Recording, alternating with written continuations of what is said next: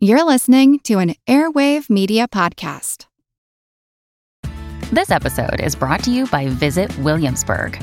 In Williamsburg, Virginia, there's never too much of a good thing. Whether you're a foodie, a golfer, a history buff, a shopaholic, an outdoor enthusiast, or a thrill seeker, you'll find what you came for here and more. So ask yourself, what is it you want? Discover Williamsburg and plan your trip at visitwilliamsburg.com. This episode is brought to you by Saks.com. At Saks.com, it's easy to find your new vibe. Dive into the Western trend with gold cowboy boots from Staud, or go full 90s throwback with platforms from Prada. You can shop for everything on your agenda, whether it's a breezy Zimmermann dress for a garden party or a bright Chloe blazer for brunch. Find inspiration for your new vibe every day at Saks.com. Hi, I'm Kyle Wood, host of Art Smart and Who Arted.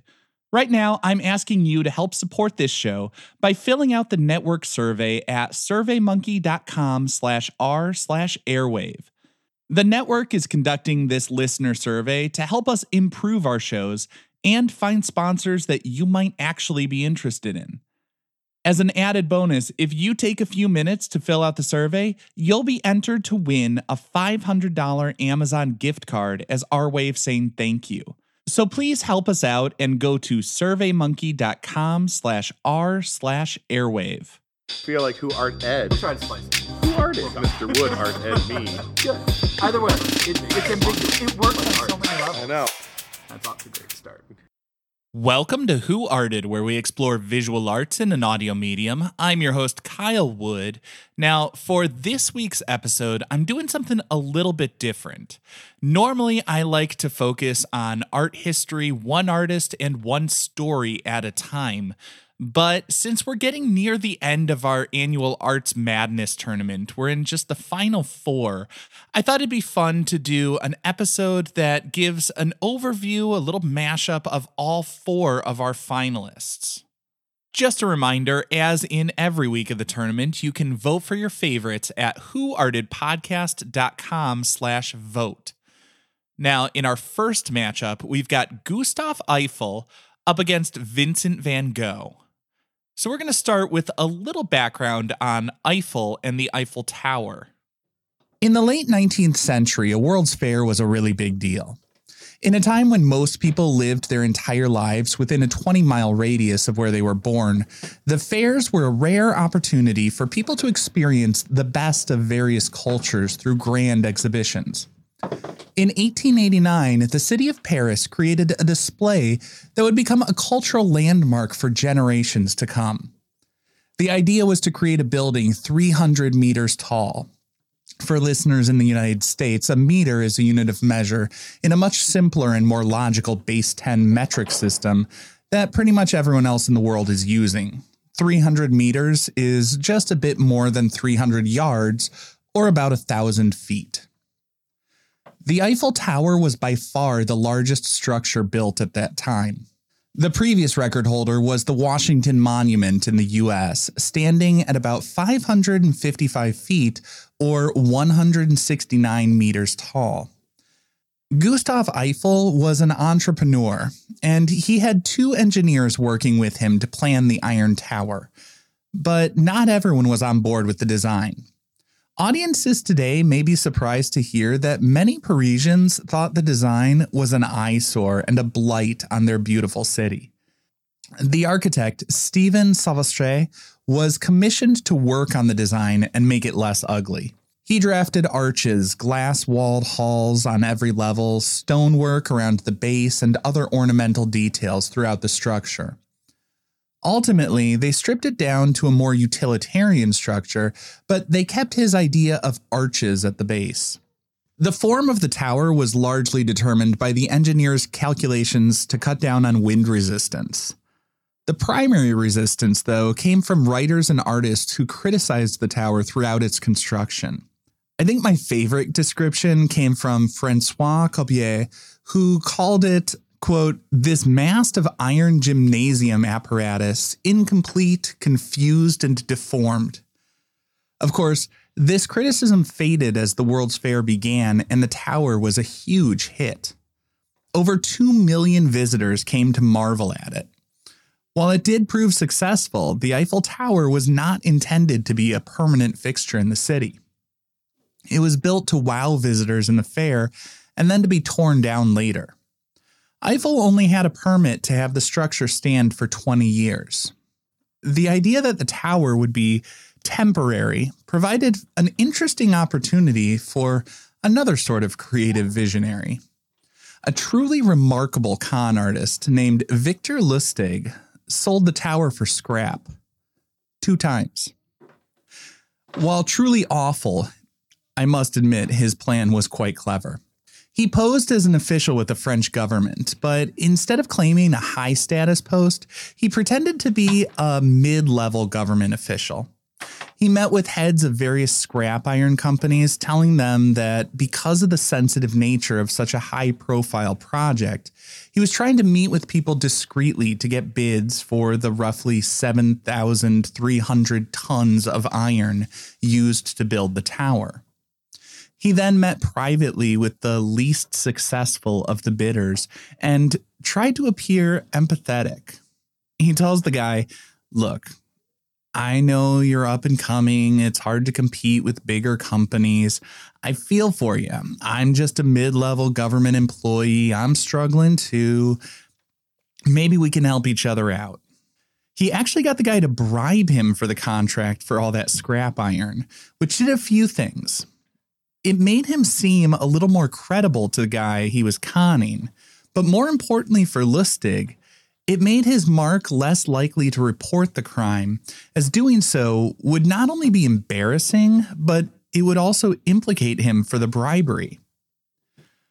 Lustig got the money and then fled to Austria, where he watched the papers to see if there were any reports of the crime. And he was right. The businessman was too embarrassed to report it. In the ultimate show of hubris, Lustig returned to Paris and attempted to repeat the exact same scam. The second time around, though, he was not so successful and ended up having to flee the country yet again. He went on to carry out numerous other audacious crimes before he was arrested and sent to the notorious Alcatraz prison in the United States. The tower was never sold for scrap, of course. It stands today as one of the most recognizable symbols of the city of Paris. Just to wrap things up, here are a few extra fun facts about the tower. It's a few meters taller today than it was when it was built in 1889, due to antennae that have been added to the top. Because heat makes metal expand, the Eiffel Tower stands a bit taller in the summer. It even bends slightly away from the sun, as the iron on the sunny side will expand a few inches more than the iron on the shady side. And finally, to prevent all of that iron from rusting, the entire tower needs to be repainted every 7 years.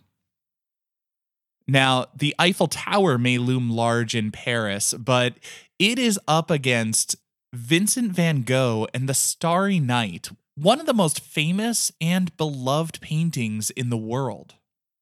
And Vincent van Gogh had an interesting and winding path to success. There are, of course, those stories often repeated that he never sold anything during his lifetime, or he sold only one painting during his lifetime. And while he was not a giant commercial success in his lifetime, he did find some success. I did a mini episode on that. I've actually done a couple episodes on Van Gogh, and so I'll link those other episodes in the show notes. But today I'm just going to give the quick recap. Van Gogh came from an artistic family. His brother, Theo, was his art dealer, but early on, Vincent had actually been an art dealer himself and quite successful at it. But he left his work as an art dealer because he loved art really passionately, but he was disillusioned with the commercial aspects of it. For a while, he studied to be a priest. He did some missionary work, but ultimately, he just felt compelled to create art. After quite a bit of study in the Netherlands, he had been making paintings of the peasants, the potato eaters being the first masterpiece of that early era. He was urged to go to Paris and check out what the Impressionists were doing, and specifically to brighten up his color scheme.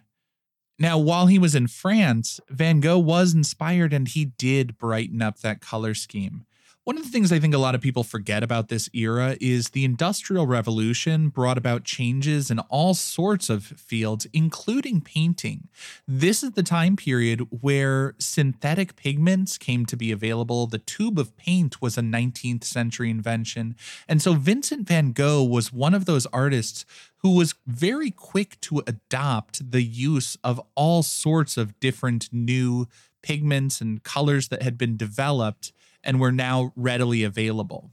Some of that had a wonderful effect, brightening up his paintings, but some of those pieces have sort of changed over time. The sunflower paintings specifically, I think have, I don't know the chemical reaction, maybe check out the Lux Psy podcast. I'm sure Dr. Lex could explain it better. But my understanding is a lot of the sunflowers have sort of browned a little bit over time. They probably used to be a little bit brighter yellow because of the compounds that were in some of those paints. Now, on the topic of yellows, Vincent van Gogh loved his little yellow house that he rented in Arles, France.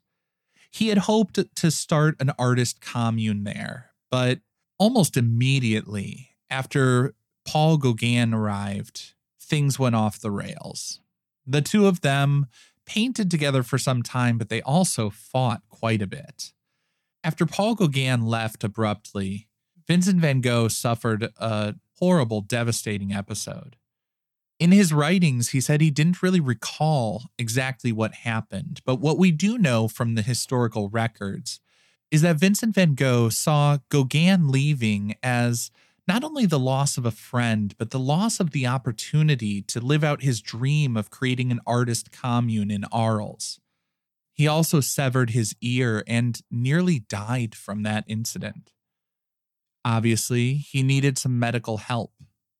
The original plan was for Vincent van Gogh to go to a public hospital in the city with around 1,000 other patients. Instead, his brother Theo paid for Vincent to stay in a small asylum in Saint-Rémy with only about 40 other patients. 19th century care for mental illness was far from ideal. Psychiatry was in its infancy, but Vincent van Gogh was in about as good a progressive hospital as one could find. The doctors encouraged patients to walk around the gardens that had been planted on the grounds because the institution's founder had believed that communing with nature would be good for the body and the mind. The treatment seemed to be good for Vincent. He was removed from his vices and given structure and routines. He was also given 3 meals a day, and to understand the significance of that, you need to realize that when left to his own devices, Vincent van Gogh had been known to go without meals because he spent all his money on paint rather than food. While everybody knows the story of the ear, Vincent van Gogh's body was in such poor physical condition, he didn't just lose his ear, he lost about 12 teeth. The time at the hospital, though, he was cared for physically, mentally, emotionally. It seems to have done wonders for the artist. He was extremely productive, making around 150 paintings over the year that he spent at the hospital in Saint-Rémy.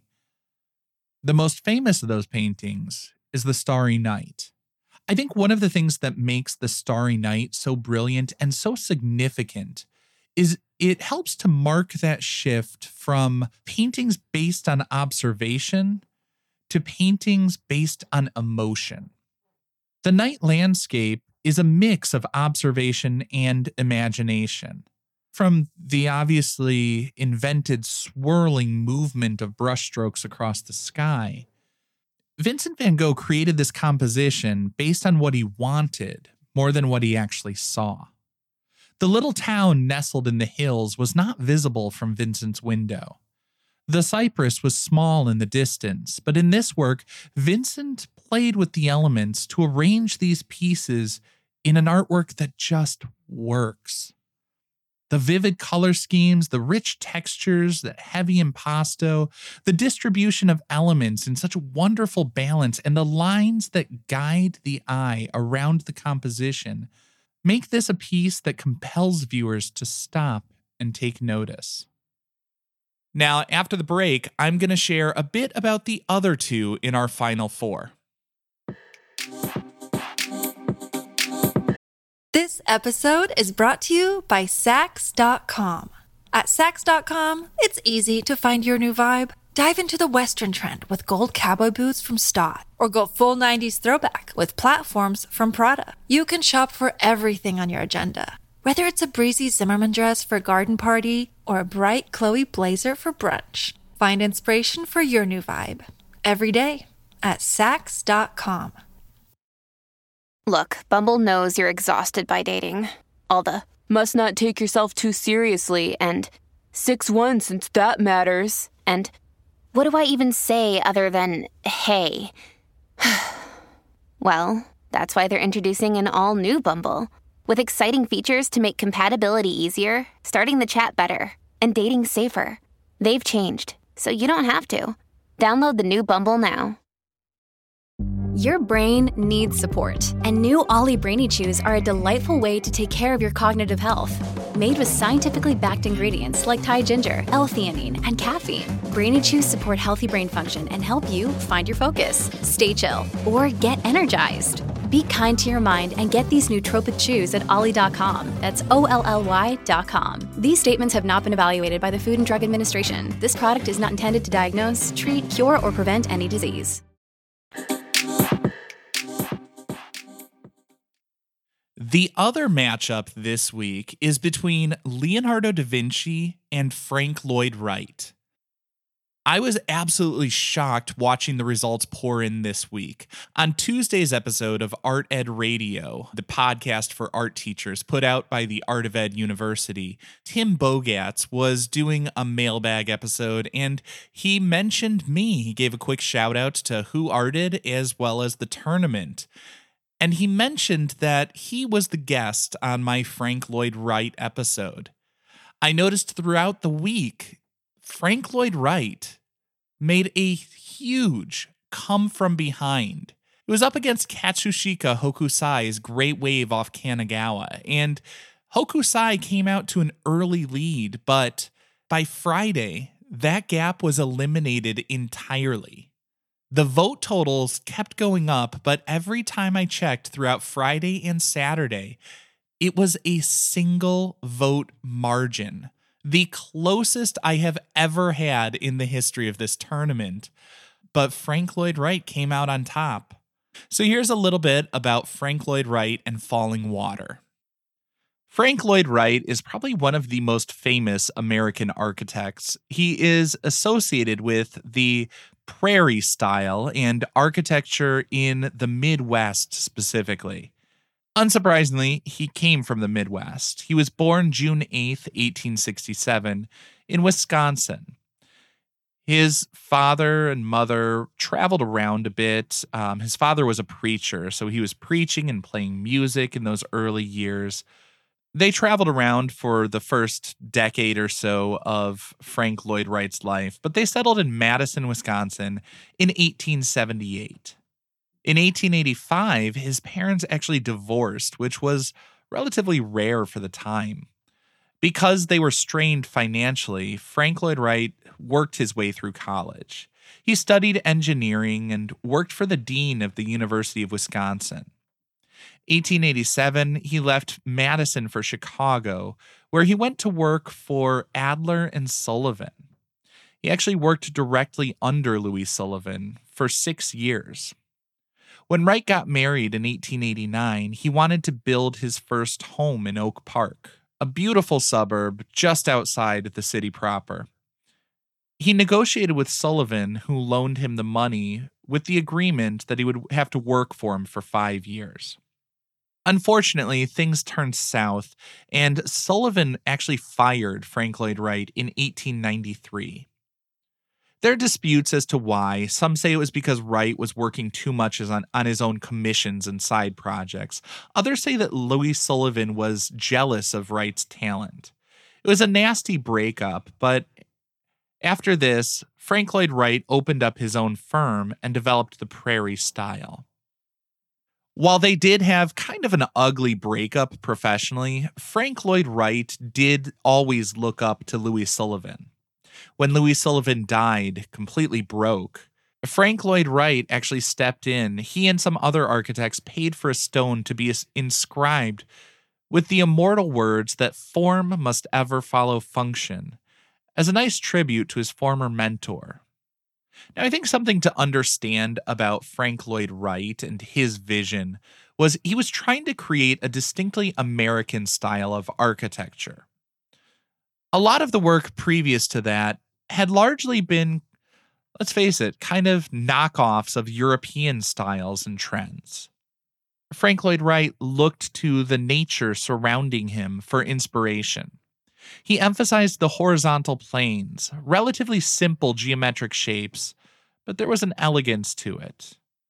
He focused a lot on openness, natural materials, letting the sunlight in, all of that stuff that makes a place feel like it's not just placed into the landscape, but a part of the landscape. I think that unity between the natural environment and the constructed environment was Frank Lloyd Wright's biggest innovation and his lasting legacy on generations of architects to come.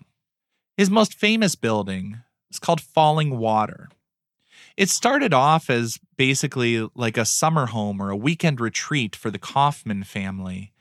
It's since been turned over to the West Pennsylvania Conservancy, and it has been a museum open to the public since 1964. The Kaufman family loved nature, and Wright came up with this design of cantilevered terraces anchored into the natural stone of the mountain. And he used those stone elements throughout the construction, not just on the exterior, but also on the interior of the building. There's a lot of glass throughout to make the space feel light and open and to allow people inside to look out at the nature surrounding them.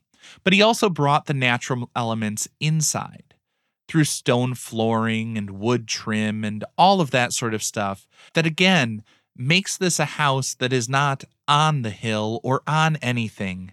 It is of the hill. The hill and house happier for each other. Now, Frank Lloyd Wright and Falling Water may be considered the pinnacle of American architecture, but he's up against one of the greatest and most brilliant artists in the history of the world. Leonardo da Vinci and his painting of the Mona Lisa have captured people's imaginations for hundreds of years. Now, the Mona Lisa is famous for a couple of reasons. There's the famous theft in the early 20th century, that enigmatic smile, but also the way that she seems to not only sit there on the wall for us to look at, she seems to be an active participant in the room looking out at us. That phenomenon, which is kind of creepy, the idea that a painting is staring out at us with eyes that follow us around the room, that is so closely associated with Leonardo's painting. It's referred to as the Mona Lisa effect.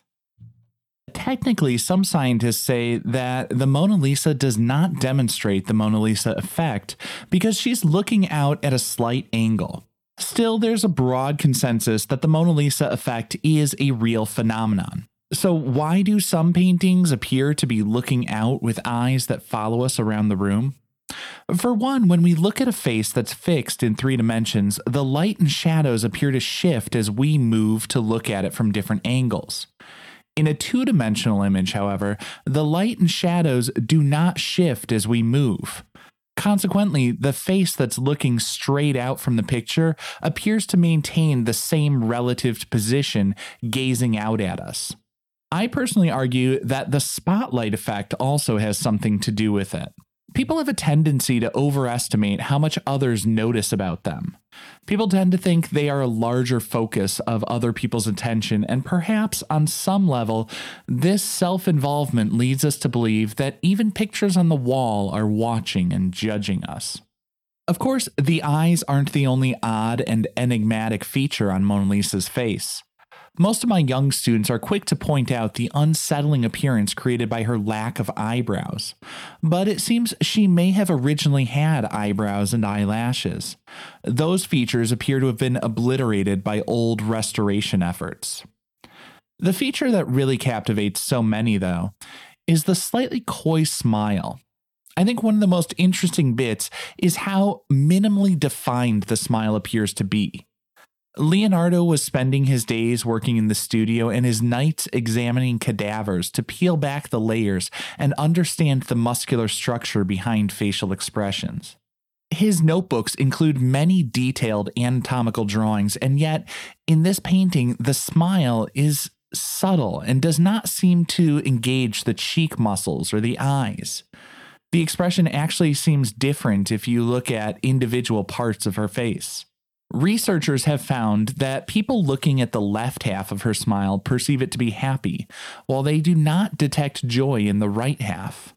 Similarly, the expression has been said to change depending on where you're focusing your attention, whether you're looking sort of at her eyes or at her mouth directly. The asymmetry of the smile has led researchers at the University of Cincinnati to say it was not a genuine smile. In other words, Mona Lisa was not truly happy, but forcing a smile for the sake of a good picture. Another contributing factor to the ambiguity and the shift in perception is the sfumato technique that Leonardo was using. Sfumato is basically smudging the edges. The soft edges of the shadows create some ambiguity that's perceived differently based on whether you're looking in your central or peripheral vision. When we focus on her eyes, the smile is in our peripheral vision, which tends to run the shadows from the mouth up into the cheeks and gives the sense of a bigger smile. As we look down and get the mouth into our sharper central field of vision, the smile seems to fade. While her stare and coy smile are known around the world today, the Mona Lisa was not always the most famous painting in the world. It appears to have been special to Leonardo. It's one of the few pieces he held on to until he passed away in 1519. He began the work around 1503, and some say he was even working on it, adding finishing touches as late as 1517. Still, while it appears to have been personally significant to Leonardo, some say because the portrait was actually a self-portrait of the Renaissance man in drag, I stick with the conventional wisdom saying that it was a commissioned portrait of another woman. Now, regardless of who the actual subject is, it is undeniably a great work of art, a fine painting, but it was long held as just one of many great Renaissance paintings in the Louvre's massive collection. A turning point came in the early 20th century. As I've covered in a previous episode, the Mona Lisa was stolen in 1911. Vincenzo Perugia basically just walked in through a side door of the museum. He took the painting off the wall, wrapped his coat around it, and walked out. The painting sat in his apartment for 2 years before he was caught trying to sell it to an Italian art gallery. Apparently, Perugia was under the mistaken impression that the Mona Lisa had been taken from Italy by Napoleon, because for a while, Napoleon had the Mona Lisa hanging up in one of his palaces. He wanted it sort of repatriated back to Italy, and in that process, he got caught trying to sell it because the gallery owner did not want to be buying stolen artwork, and so he basically contacted the authorities. But during the 2 years where the work was missing, it captured headlines.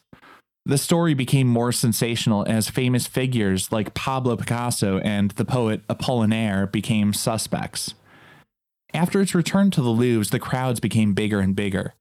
Today, the Mona Lisa sits in a climate-controlled box behind bulletproof glass, thanks to vandals who threw acid and then a rock at the work. Seeing it today means wading through a sea of people with cell phones raised, taking selfies in front of the most famous Renaissance masterpiece. But one final bit of intrigue lingering in the mythology surrounding the Mona Lisa is that some say all of those people visiting the museum today are crowding around and taking selfies in front of a forgery. It can be hard to believe that some massive world events like the theft of the Mona Lisa could be the result of some ordinary person just walking in and grabbing the painting off the wall. Conspiracy theories spring up to help give people a sense of order as big events appear to fit into a larger plan. On some level, it's comforting to think some greater villain or group of villains orchestrated a masterful heist. In 1932, the reporter Carl Decker found a more compelling villain for the piece. He wrote of a con man named Eduardo de Valfierno, who claimed to have been the brains behind the theft of the Mona Lisa. He said he had Perugia steal the work so he could sell half a dozen forgeries to gullible and unscrupulous collectors. Along similar lines, during World War II, there are spotty records with regard to the Mona Lisa's whereabouts during the time that many significant works were crated up from museums to protect them from Nazi plundering. There are two documents indicating that the Mona Lisa was among 12,000 works salvaged by the monuments men from a salt mine in Austria. The Louvre has said little about the painting's journey during World War II, but there are some indications that it may have been another version of the Mona Lisa used to send the Nazis on a wild goose chase, while the original was safely crated up somewhere else in France. Some see clever misdirection that helped preserve the most famous painting in the world, while others see another conspiracy of forgeries perhaps floating around to conceal the fact that the most famous painting in the world has been lost or stolen. The mysterious elements leave us all to see and believe what we want, making the experience of the piece unique to each individual. As with so many works of art, the greatness lies in the viewer's imagination. Now that you've heard a little bit of the case for every one of our final four in this year's Arts Madness tournament, please take time to weigh in and tell me which one is your favorite. Go to whoartedpodcast.com/vote to vote for your favorites, and be sure to tune in next week to figure out which two are going to our finals. This concludes this week's episode of Who Arted, part of the Airwave Media Podcast Network. If you found this tolerable, please leave a rating or review on your favorite podcast app. You can find images of the work being discussed this week and every week on social media at Who Arted Podcast on Twitter, Instagram, and TikTok, and of course on the website whoartedpodcast.com. Podcast done.